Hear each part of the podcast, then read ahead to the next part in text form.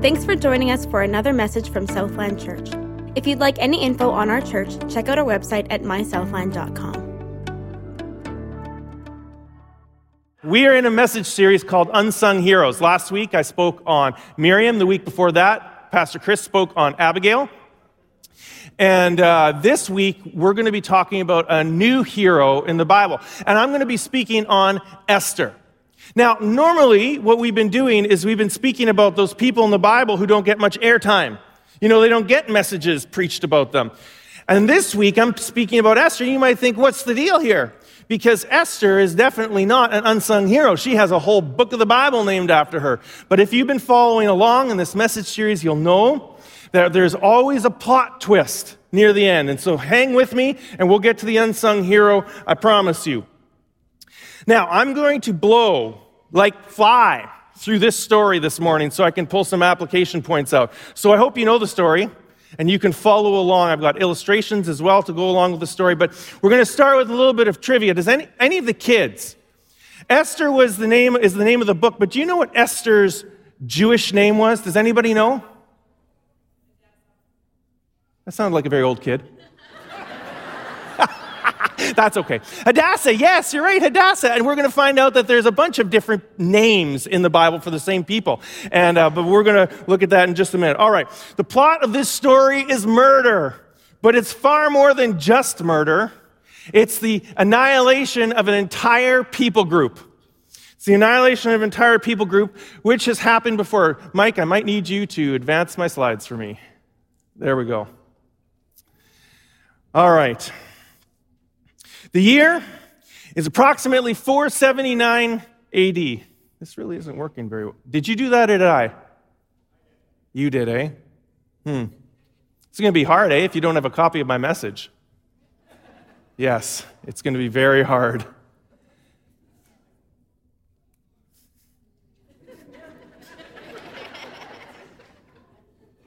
laser works. Why doesn't this work?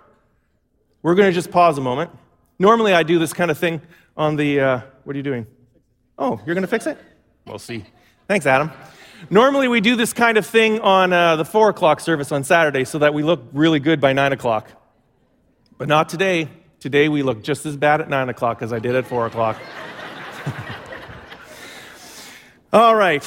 The year is 479 BC. That's almost 500 years before Jesus was born. The fearsome Assyrian empire that conquered the northern kingdom of Israel is no more. Advance.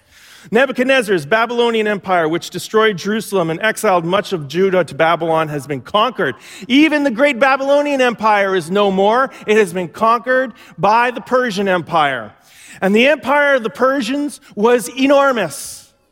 It was absolutely enormous. It, it stretched all the way from the Indus Valley over into northern Africa and up into Greek and even some of the, the strange Uzbekistan type countries of the north. It went around the Caspian Sea and the Mediterranean Sea, and it stretched down into the Persian Gulf. It was huge.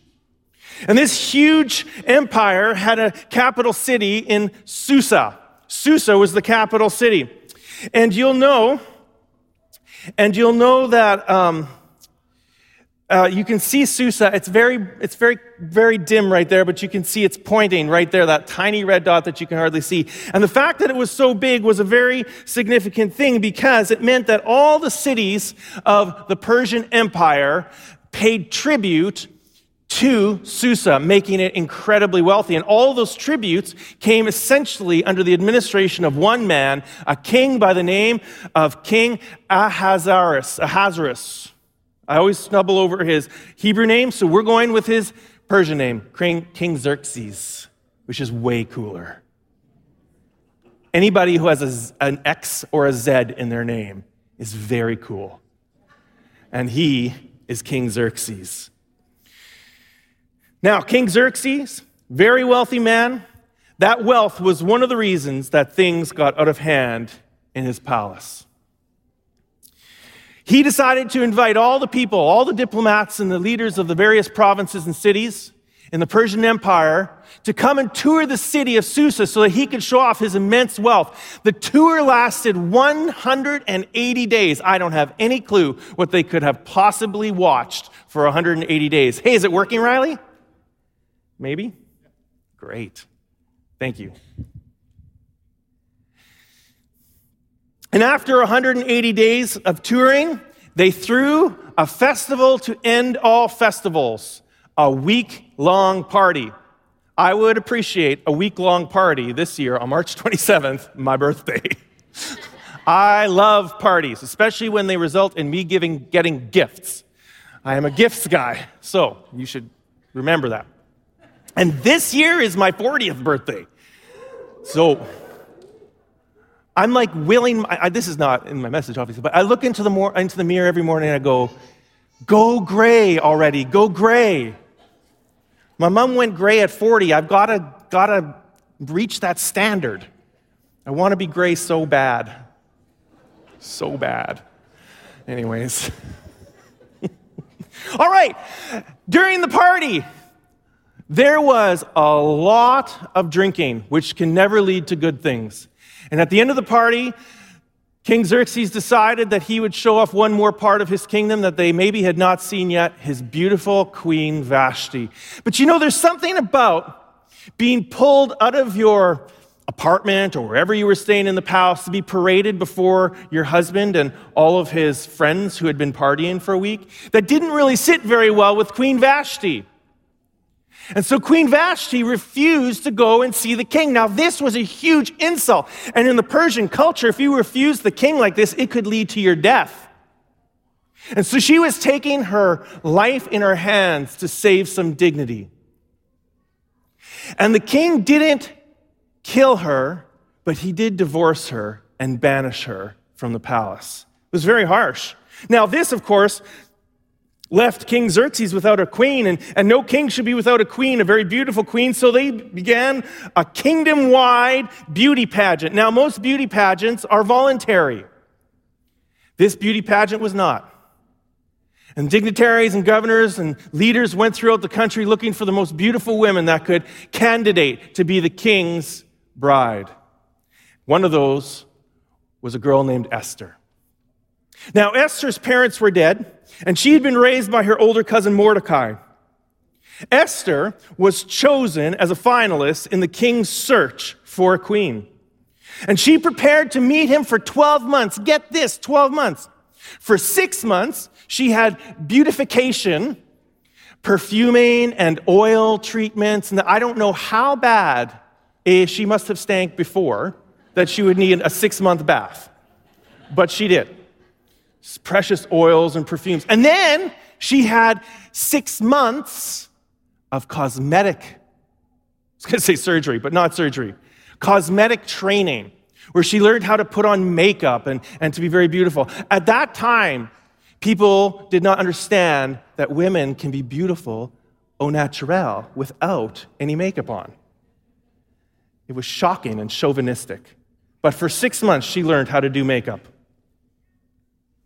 And then she met the king, and the king chose her out of all the beautiful women in the empire, and palace life began for her. Now, there's an important detail.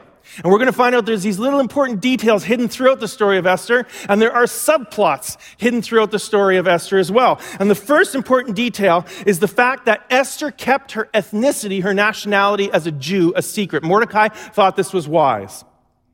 Now, talking about Mordecai, there was a subplot that happened with him as well. Oh, there are her beauty treatments. Mordecai often hung out near the gates of the palace. And while he was near the gates of the palace one night, he overheard two servants of the king speaking about their desire to assassinate him. Mordecai did what was responsible and he went to the king or to the king's officials and reported it. And as a result, the king was extremely happy with Mordecai. He wrote his name down in his personal journal and promptly forgot about the whole incident.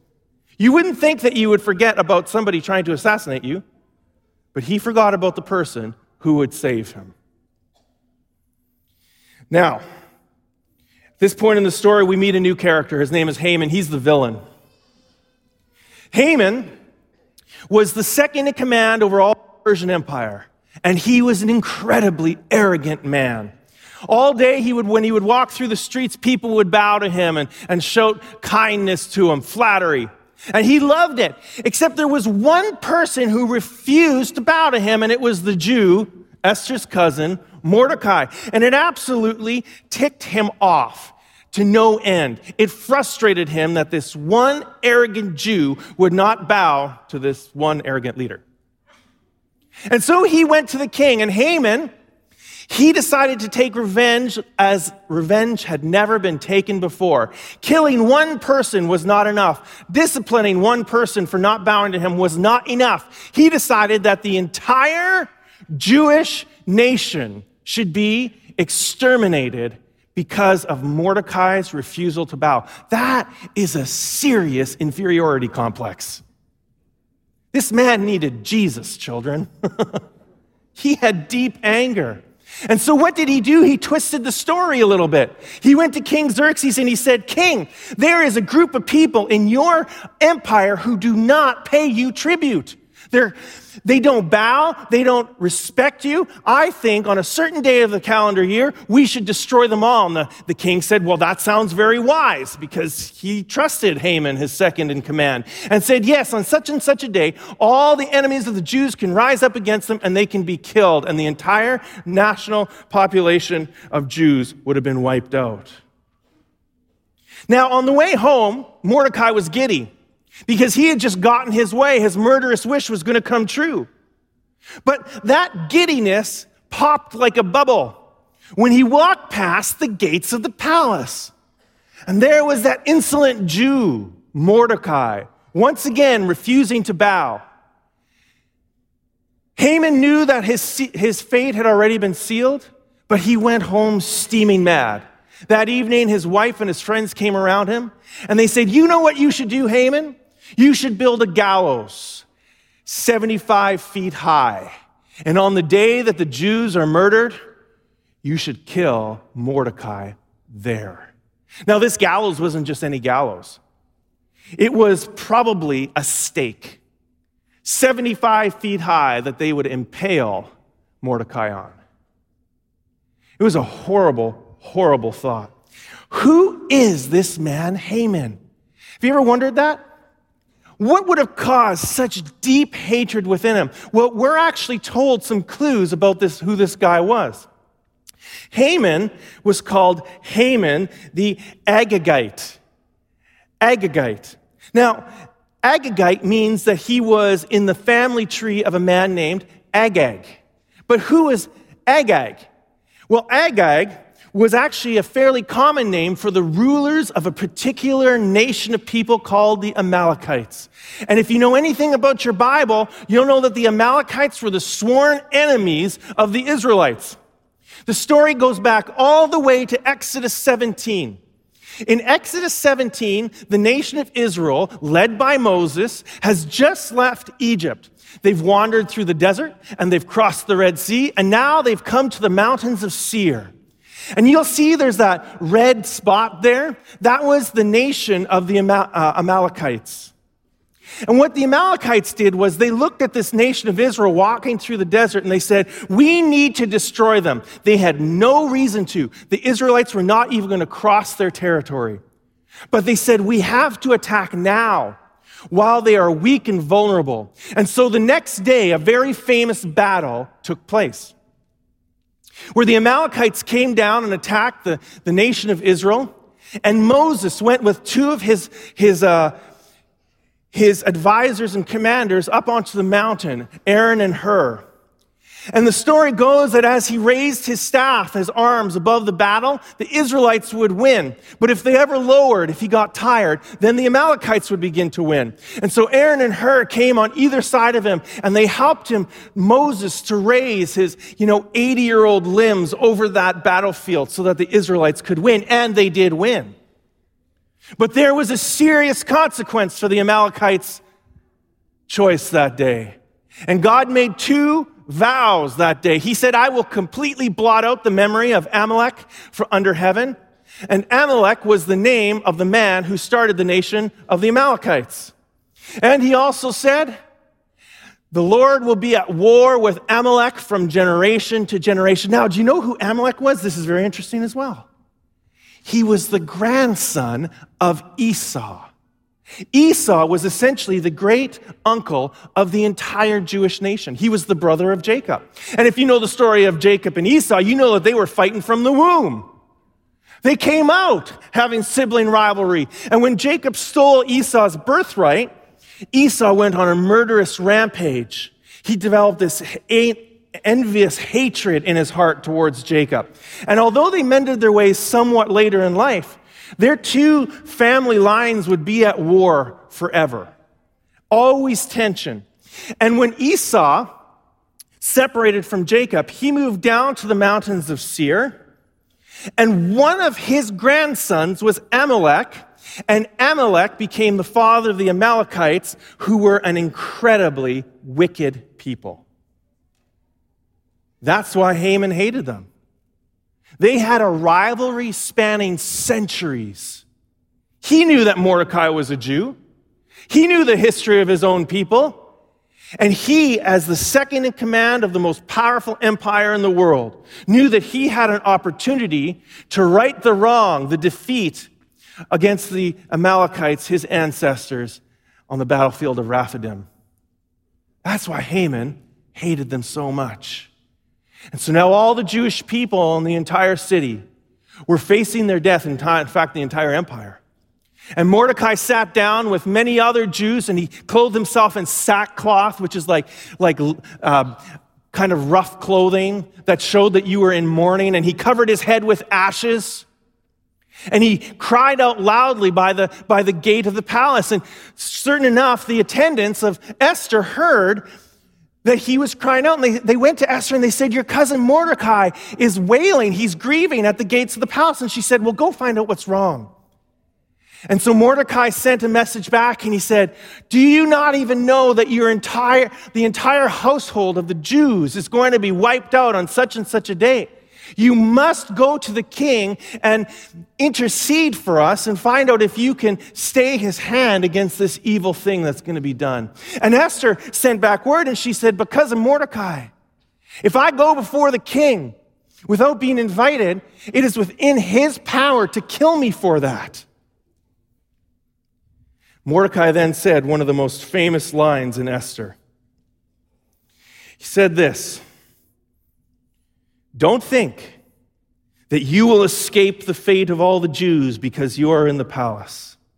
If you keep silent at this time, liberation and deliverance will come to the Jewish people from another place, but you and your father's house will be destroyed. And who knows? Perhaps you have come to the royal position for such a time as this. He said, Esther, what if it was in the good plan that you should save the entire nation. Maybe that's the reason you're the queen right now. And so Esther decides that she will take her life in her hands. And she declares a three day fast. She requests that all the Jews in the entire kingdom fast for three days for her as she prepares to go and see the king who could kill her for doing so. And on the third day, she walked into the presence of the king and he turned to greet her confused why his beautiful bride, his queen, would be taking her life in his hands, in her hands. Why would she be risking this to come and she must have had something very important to say, and she did. She wanted to invite him to a feast. And knowing that there was probably more going on than a feast, he gladly extended the scepter, gave her her life back, and agreed to come and feast with her. In fact, she invited Haman as well. And she had an idea in mind. Now, they had the first feast, and the first feast was really just a reason to invite him to a second feast. Because she had already known that feasting was the gateway to the king's heart. Perhaps she knew men well. Right? And between feast one and feast two, though, we have a little subplot take place again. The king one night couldn't sleep. And so he did what any insomniac king would do. He said, Bring me my boring journals to read to me. Surely, if you read to me something boring, that will put me to sleep. And so they brought the journals of the king to him, and he read, and they were, it was read to him. And suddenly they came to the story where Mordecai had saved his life. And he goes, I remember that guy. I remember him. Was he ever paid back for what he did?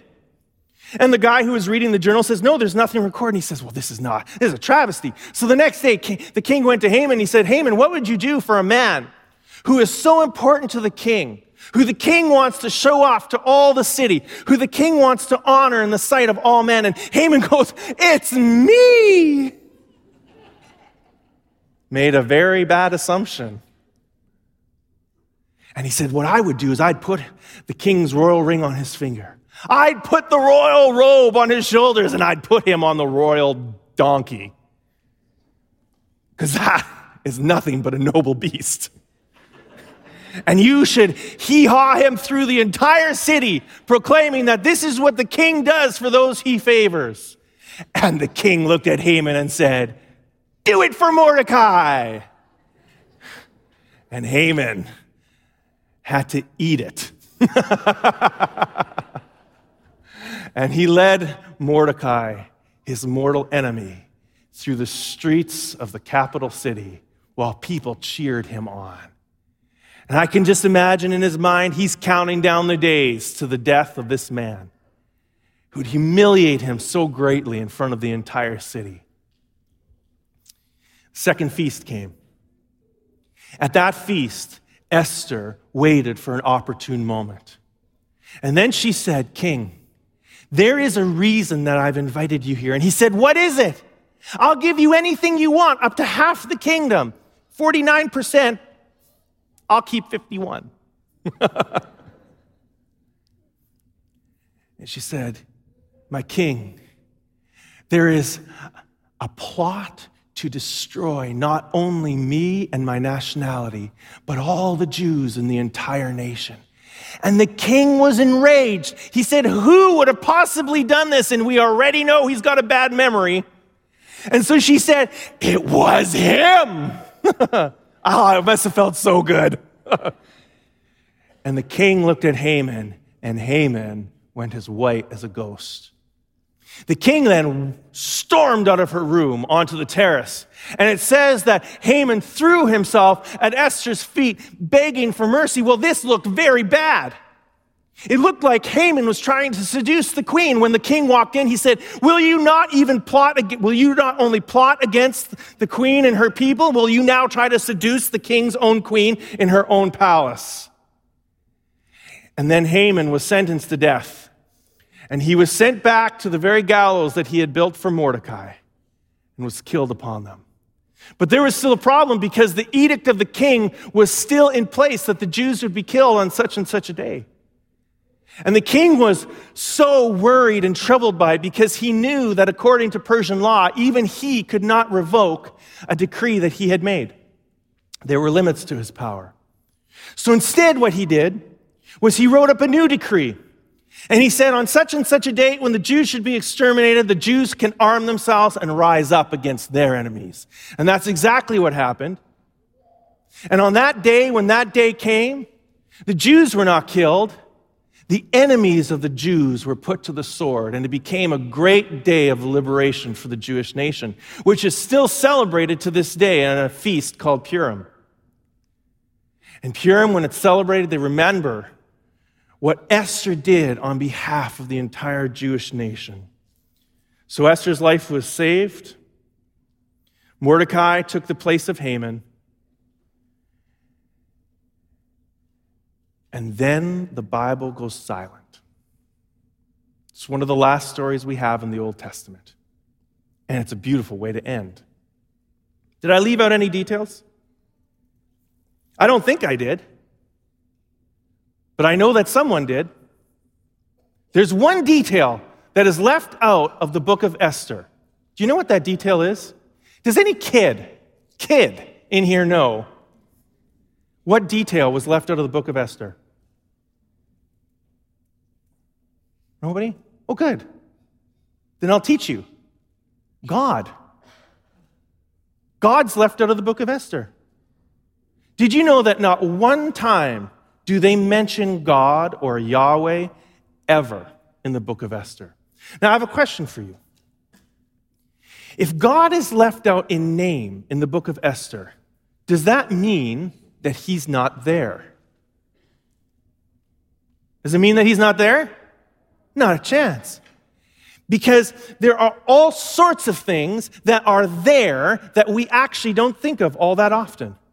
And I, I have a little, um, a little experiment I'm going to show you just to illustrate this. And you know, I was thinking about it this week because when I was about the age of grade four, 10 years old, my pastor, Terry Caitler at Fourth Avenue Bible Church in Niverville, I remember he did this experiment on stage.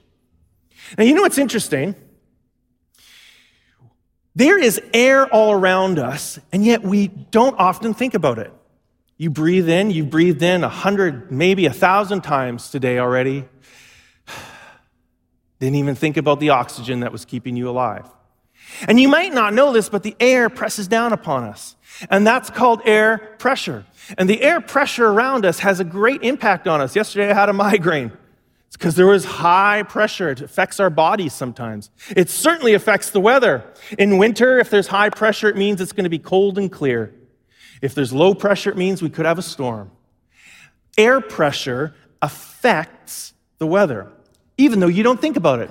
We notice the air when it's moving, right?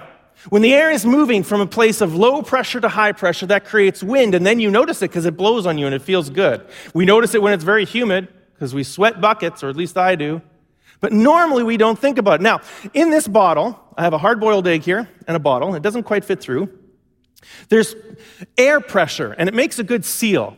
So there's pressure inside and outside, but it's equal. And so if you try to push the egg in, it doesn't go. But there's a way to remove the air pressure from within the bottle.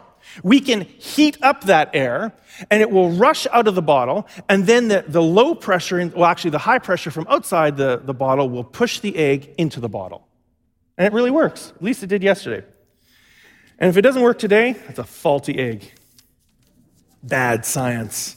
So, what I'm going to do is I'm going to light this piece of newspaper on fire, which you should never do inside with smoke detectors and sprinklers. And then I'm going to put the egg on top while it's burning in there. And if we're lucky, this didn't work yesterday, but if we're lucky, if I put it on in time, you're actually going to see the egg vibrate. It'll go like that as the air rushes out as it's heated up. Okay, so let's see if we can get this to work. I'm going to try and do this while burning myself. Also, also, a very good idea to not burn yourself when you light things on fire. Okay, so we drop that in. Work!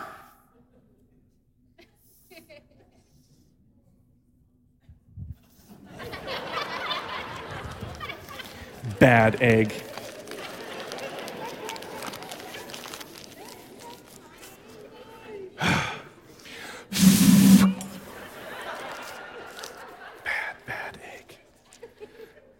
Maybe it wasn't sealed quite enough. I don't know. We'll try again. If this doesn't work, I don't know what we're going to burn next. We're going to burn something, though.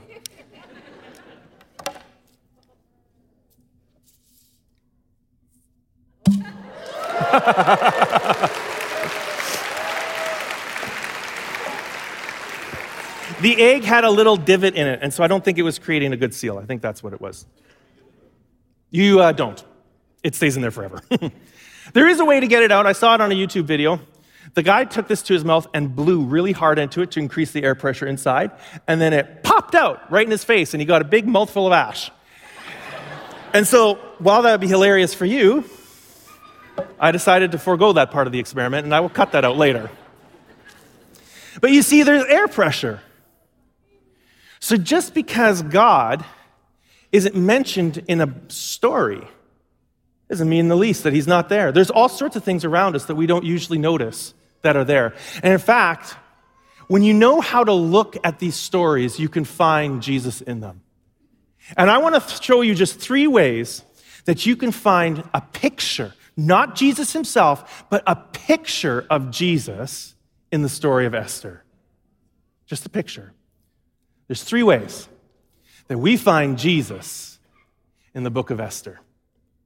The first way is this the three days of death. You know,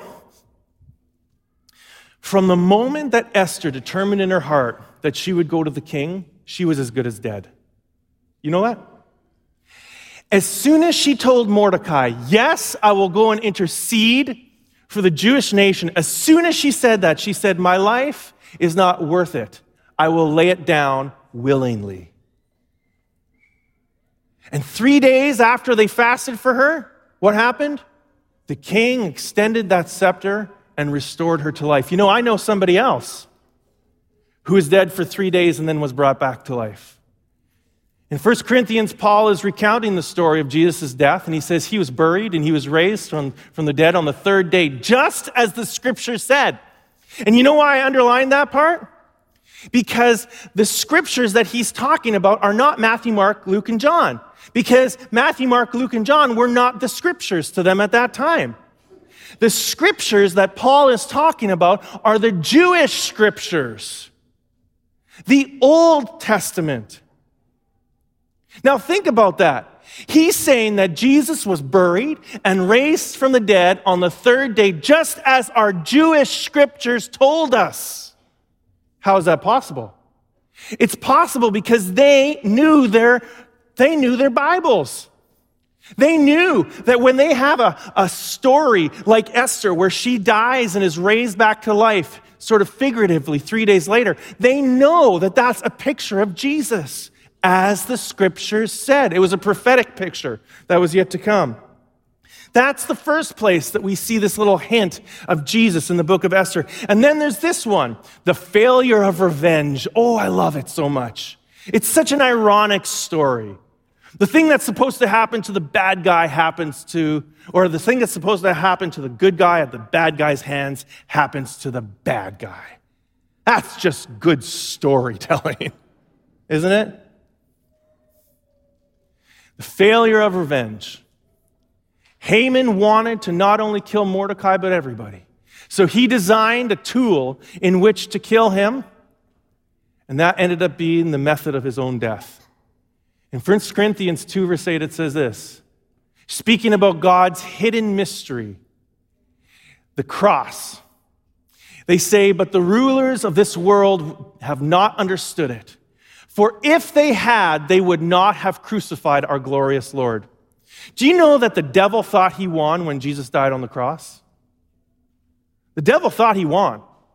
The devil was manipulating the situation, he thought, pushing Jesus towards that horrible execution. And the very place that Jesus died became the place that death was defeated. The very means by which the enemy was going to thwart God's plan for all time became the ultimate thwarting of his own actions. And Paul is saying here, if the rulers of this, of this world, now he's not talking about kings and queens. He's talking about the demonic forces, the, the princes, the authorities of the heavenlies. It's the spiritual war that he's talking about. If the spiritual rulers, the dark rulers of this world had understood it, they would not have crucified our glorious Lord.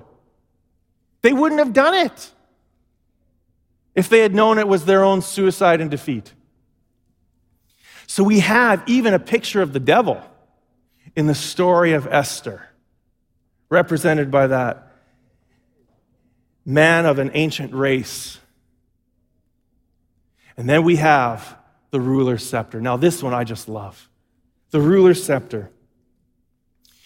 In the Bible, a scepter is a very important symbol of authority. There's a place in Genesis 49 where Jacob has his 12 sons around him, and those 12 sons are going to become the 12 tribes of Judah, or the 12 tribes of Israel, right? Judah is one of them. Judah's not the oldest, but he's a very important one. And he's prophesying over Dan and over, over Benjamin and over all of these guys. And then he gets to Judah. And he says this about Judah. He says, The scepter will not depart from Judah, nor the ruler's staff from his descendants until the coming of the one to whom it belongs, the one whom all nations will honor. So, what he's saying here is there's a scepter, a ruler among the tribes of Israel. And that ruler's scepter is going to be in the tribe of Judah. They are going to have the authority of a ruler. Now, what was one of the important authorities of the ruler? One of the important authorities was the fact that they could carry out capital punishments. In other words, they could carry out, uh, they could judge crimes that would result in the death penalty. In other words, whoever had the scepter had the power of life and death. That's what it means. And the Jews, then, the tribe of Judah, would have the power to carry out life and death until the coming of the one to whom it belongs, who ultimately was going to hold a scepter with the power to give life and death. Well, it was Jesus. And we read about that in Revelation. There's two passages where it talks about his scepter. In Revelation 12, verse 5, it says, But he, but she, that's Mary, gave birth to a son, a male, who's going to shepherd all the nations with an iron scepter. An iron scepter. And her child was caught up to God and to his throne because he was a ruler. That's why he had a scepter. And he was going to use that scepter in some places to crush the nations and in other places to give them life. And then in Revelation 19, verse 15, it says this a sharp sword came out of his mouth. That, that symbolizes the power of Jesus' words. So that he might strike the nations with it.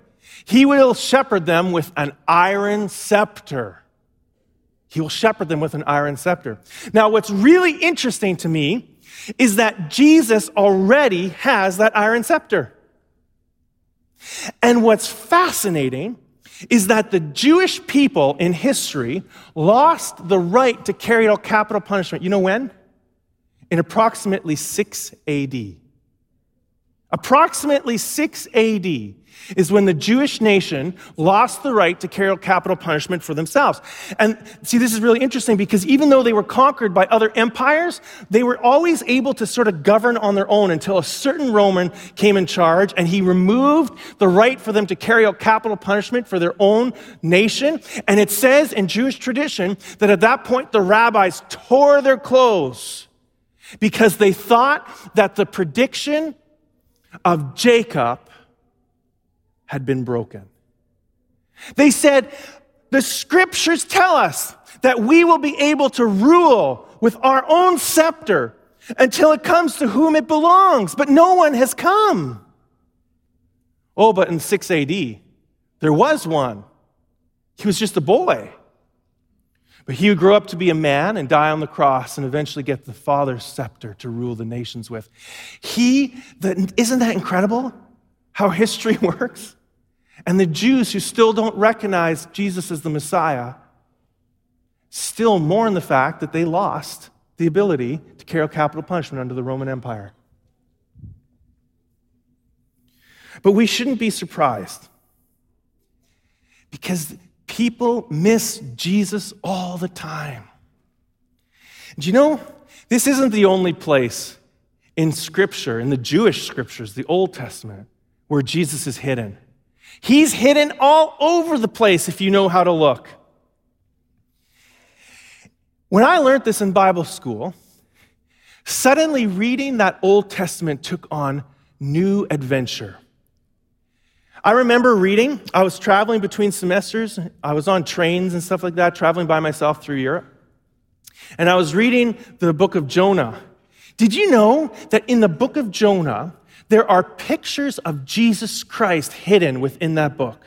The really obvious one is that Jonah was in the belly of the whale for three days and three nights, right? That's obvious. But it's really fascinating because when he prays, he faces, it says that from within the belly of the whale. I'm not sure how he knew which way was uh, towards Jerusalem, but he faced Jerusalem, it says. And it said seaweed wrapped itself around his head. Why do you think that detail is in there? Because it's a picture of a crown of thorns that would one day be around the head of our Savior. And if you read Jonah carefully, you'll find Jesus all throughout. If you read the story of Abraham sacrificing Isaac, you'll find Jesus. It's so wonderful. I don't have time to go into all of them. But people still don't see it. They don't see the prophetic nature of the Bible, where the Bible predicts the future, sometimes in a riddle, sometimes in a mystery. And then when we see it, we go, ah, oh, there's an adventure here to be had, a treasure hunt that I didn't see before. But why should this surprise us? Even the experts of the law in Jesus' day did not see it. And Jesus had harsh words for them. Look what he said in John 5. Pardon me. In John 5, this is what he says You search the scriptures because you think they give you eternal life. But the scriptures, that is the Jewish scriptures, the Old Testament, point to me. Yet you refuse to come to me to receive this life. He says, Don't think that I will accuse you before the Father. It is Moses who will accuse you. Yes, Moses, in whom you've placed your hopes. If you really believed Moses, you would believe me because he wrote about me. Moses, who wrote the first five books of the Bible, had a Messiah in mind. And through the inspiration of the Holy Spirit, wrote down stories where prophecies were hidden and embedded so that it should have alerted the people who studied that law to recognize Jesus. And they completely missed it. But now you know. Now you know that even in a book like Esther, where God is never specifically mentioned, he is still there, hidden within the words and the pictures, prophetically pointing towards a time in the future, some 700 or 600 years later, when he would be born. Incredible. Just incredible to think about. I'm going to pray for you because I want you this week to see those old stories with new eyes, searching for the Messiah who was prophesied through them at the pen of Moses and the prophets and the chroniclers and the psalmists. Jesus, I'm so grateful that you put these stories in the Bible, these historical accounts, so that people can see you and Father, I pray for our Jewish relatives, distant relatives who, know, who don't know you and recognize you yet. I pray that as they read their scriptures, they would fall in love with the one to whom the scepter belongs. I pray the same for each of us that our children this week as we take them through these magnificent stories of redemption, that we would be able to un- unravel that mystery of Jesus, the story of Jesus before he was even born. I pray, God, that we would fall in love with you all over again this week, the great unsung hero of Scripture. In Jesus' name, amen.